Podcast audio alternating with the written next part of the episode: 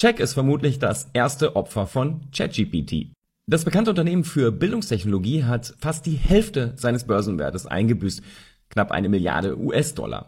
Und auch wenn es schon seit Corona bergab ging, war das nochmal ein richtiger Schlag.